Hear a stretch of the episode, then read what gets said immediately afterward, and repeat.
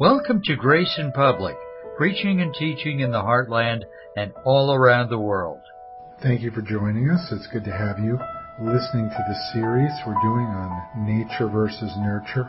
I think the things that you hear in these broadcasts really are quite unique. Please listen to this clip, which was recorded in 1994 by Dr. Stevens. Now, let me show you how this works as this revival.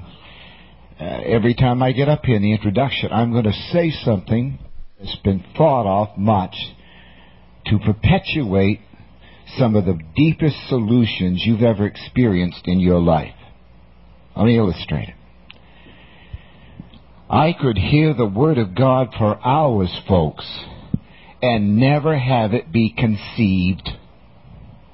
I could even tell this morning the areas where faith fields were going. You'll hear all kinds of healings within a week from now. But there are errors. There wasn't rejection. There wasn't reaction. But there wasn't faith. You see, when you hear the Word of God may stimulate us, but it must do more than stimulate us. The Word of God must have a conception. See, I could hear 15 messages on loving my wife and just take her for granted. Take her for granted. Until Ephesians 5:25 has a conception. I mean, you don't have children and you don't have the development of a baby in your womb unless you've had conception. There has to be conception. Now, after there is conception, there has to be development. In other words, if I take a promise this morning, all day long, I nurture that promise by my faith. I mean, I let that promise give me amazing imaginations. I let that promise give me hope. I mean, that promise is in there, it has conceived, and I just believe it's going to happen, and as it conceives, there's a development. Well, sooner or later, that promise is going to have a birth. When that old promise has a birth, watch out. All of hell will tremble. Why? Because the gates of hell cannot prevail against God. Can't do it. Jesus said it. Here's what Satan tries to do with you early in the services. Now, don't look at somebody's side of you. Just sit up erect. Be a real Christian. Be real about your Christian life. Satan tries to abort the promises way before there's any conception.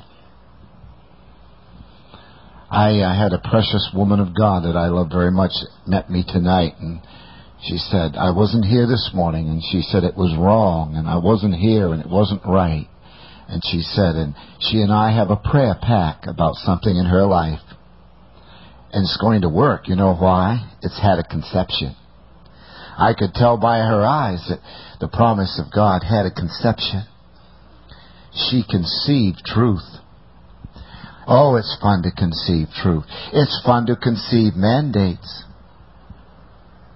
I mean, a husband to start. Some of you husbands ought to go home tonight, and I don't care about the woman. It's the husband is the initiator, and don't you throw around authority, because your authority has no bona fide meaning unless you lay down your life for that wife. It has no meaning. It's superficial. Don't say, shut up. I hope she doesn't submit. Hey, I've never met a woman yet that will not submit to a laid down life that loves her like Calvary does. Never met one. Never met. That's why I dress the men more than I do the women. I've never met a woman in my life who didn't honor a laid-down life. Never met one. I'm sure they're out there. I just never met. So, For me to love my wife as Christ loved the church. This, first of all, I read that, I hear that, but that has to be conceived. And how is it conceived? When I mix faith with it. Hebrews, the 4th chapter. When I mix faith with it. When I mix faith with it. And when I agree with God and I let the Holy Spirit take over, then there is a conception. So Satan said, you've got to abort the promise in that guy. Abort the promise. I want there to be an abortion. And I want the promises to be devoured before they do anything. You recall in the coming revelation, in the future, in the 12th chapter, in verses 3 through 5, that the woman was about to give birth, and Satan said, I will devour her. He's always devouring something before it gives birth.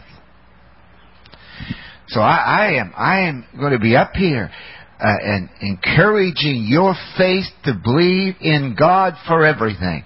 For every single thing that's impossible to you, it's possible for God. What's impossible for men is possible for God in Matthew 19:26. Not a single thing is impossible. At this very second with God in Luke 1:37. And when the incorruptible seed of the Word of God, I mix faith with it, I am not a conditional listener. I am not conditioned by my circumstances. I am not conditioned by my feelings. I am not conditioned by the heat. I am not conditioned by my schedule. I am not conditioned by the atmosphere. I'm not conditioned by problems in my life because God's going to settle them.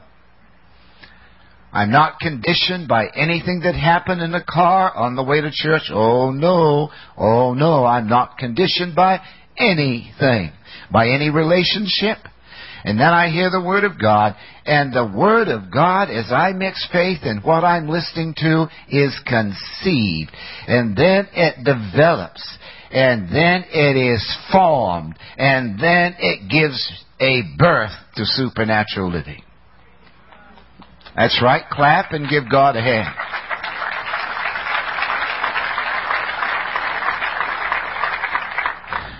Some of you that have had people come to your house can contribute in their destiny.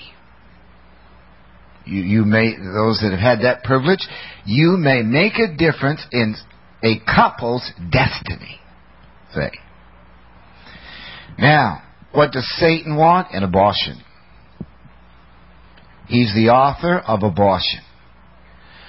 So he doesn't want you to get sick. He wants you to, through the power of words, to get talking about everything when you get out on that sidewalk and act like you haven't even been to church and yap and get in the car and take away like somebody stupid. Why? By the time you get out there, there's been an abortion. Satan has murdered what was inside of you, killed it, aborted it. I mean, he does it through simple distractions. He aborts the Word of God in you by distractions. And therefore, he destroys faith fields. How many understand that? He destroys faith fields. All right, so I want you to bow your heads and close your eyes. And I want you to ask God to help you. It's a shame that everybody that ever goes to the church isn't here this evening. After what they've been witnessing, it's a shame that they're not here. It's a shame. Because you've got to hear the Word of God to have conception. You will agree with that. I mean, you've got to hear the Word of God in order to conceive something. You've got to hear it.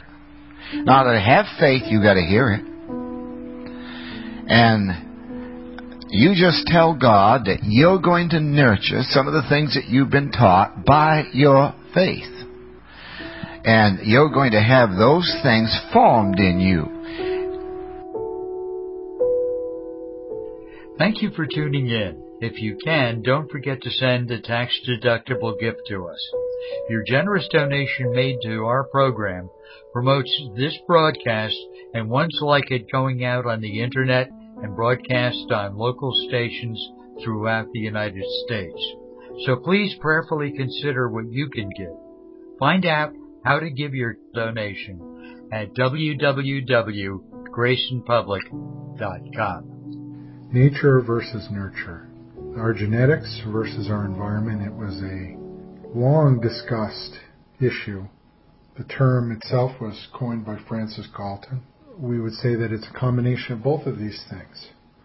We would say that our genetics, we inherit properties clearly from our mother, our father, our ancestors. These things are passed down. But also we're very much affected by our environment and what happens in our early childhood and those formative years. But as you can tell by that clip, we're not talking necessarily about the natural development, though we do know that God is that natural development.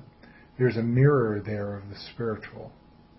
And all of these things are given to us as teaching tools, with, of course, the Word of God being the main place where we're going to derive objective truth. And then we see many examples in nature and science. Real, true science amplifies the Word of God, amplifies the truth that we know spiritually, and lines up with those things which we know to be true through the Word of God. And science may develop theories, and those theories may be tested and then proven later on to have been false or incorrect in certain aspects. But the Word of God we know is forever settled in heaven, and this is our basis of truth.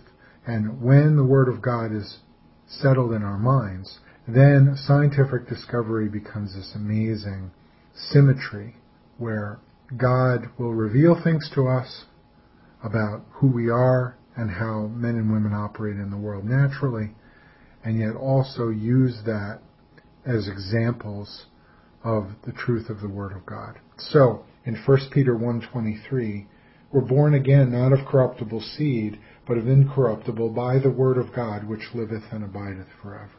That we have a rebirth, that we are new creatures in Christ.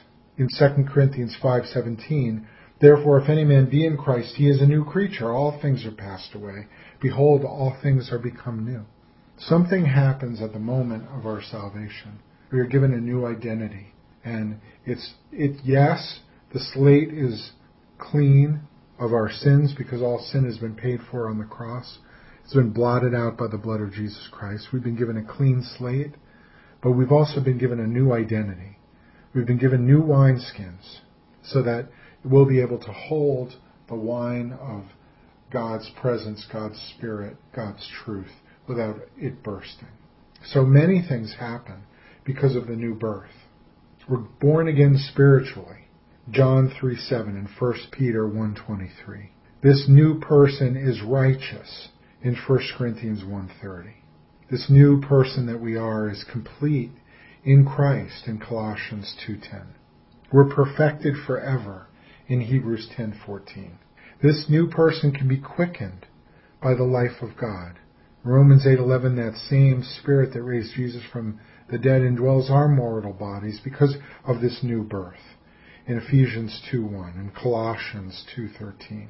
We're born of the Spirit of God in John 3:6. It's amazing when we delve into this new birth and we see the complexity of it, that God has given us great information about describing the boundaries of the new birth and the dynamic of how this new person that we are in Christ operates in God's kingdom by His Spirit. We're indwelled by the Holy Spirit in John 7:39, Romans 5:5. This new person is in Christ in John 14:20. This new person is near. We are near. We've been made near to God by the blood of Jesus Christ in Ephesians 2:13. This new person doesn't abide in darkness, but lives in the light in John 12:46. This new person will never die in John 11:26. It's amazing. The new person that we are can't sin. Doesn't have a desire to do it. And yet, we live with this duality of nature, yet this nature is who we are. It's who God sees us. It's this new identity. We were Jacob, but we're now Israel. We were Simon, but we're now Peter. And sometimes we live like Simon Peter, double-minded.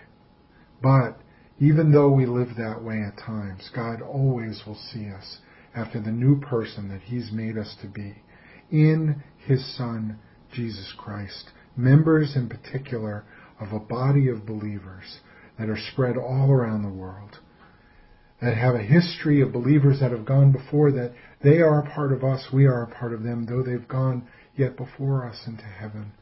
In a mystical union, we are united with Christ.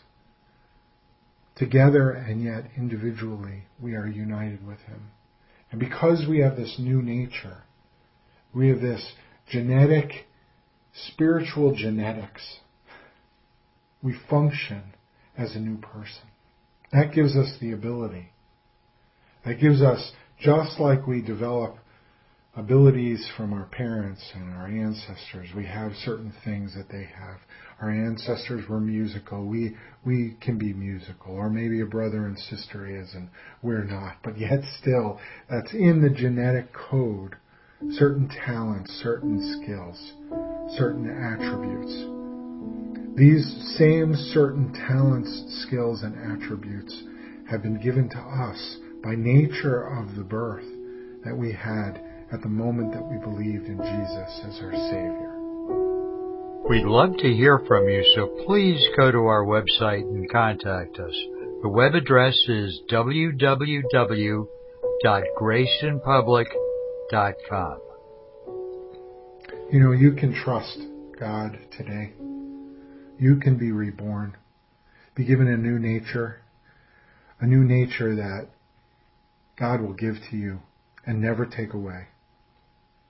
He'll take you out of your old identity and place you into a brand new one. One that will have fellowship with Him. A new person that will be united with Him.